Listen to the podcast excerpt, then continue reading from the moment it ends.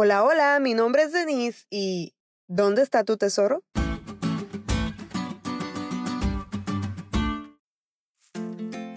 Cuando niña, imaginaba que en el patio de mi casa había enterrado un tesoro. Por una temporada creí fielmente que lo encontraría.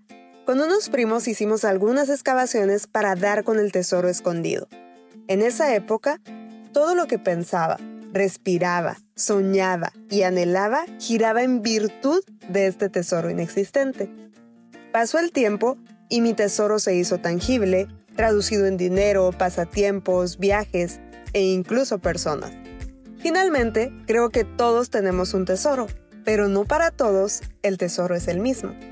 Jesús que nos creó y nos conoce tan bien nos advierte al respecto.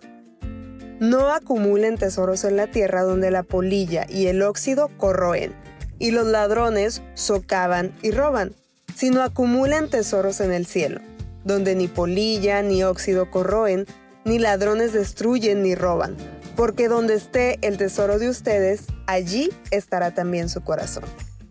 Hay gente que pasa toda su vida acumulando riquezas para al final perderlas en un mal acuerdo o simplemente morir sin haber gozado aquello que amaban.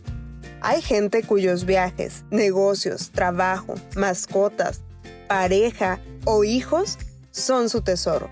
Y no es que esto sea malo, no obstante son cosas que perecen en este mundo inestable. Jesús nos advierte a hacer tesoros desde una perspectiva eterna.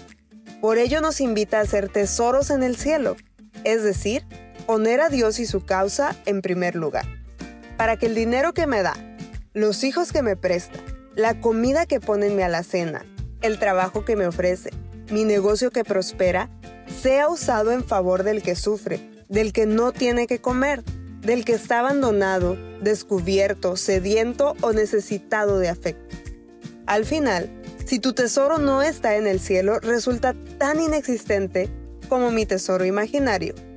Donde esté lo que más amas, aquello en lo que más piensas, aquello que más disfrutes hacer, ahí estará tu corazón.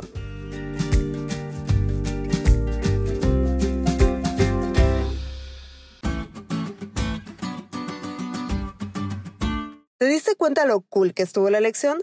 No te olvides de estudiarla y compartir este podcast con todos tus amigos. Es todo por hoy, pero mañana tendremos otra oportunidad de estudiar juntos.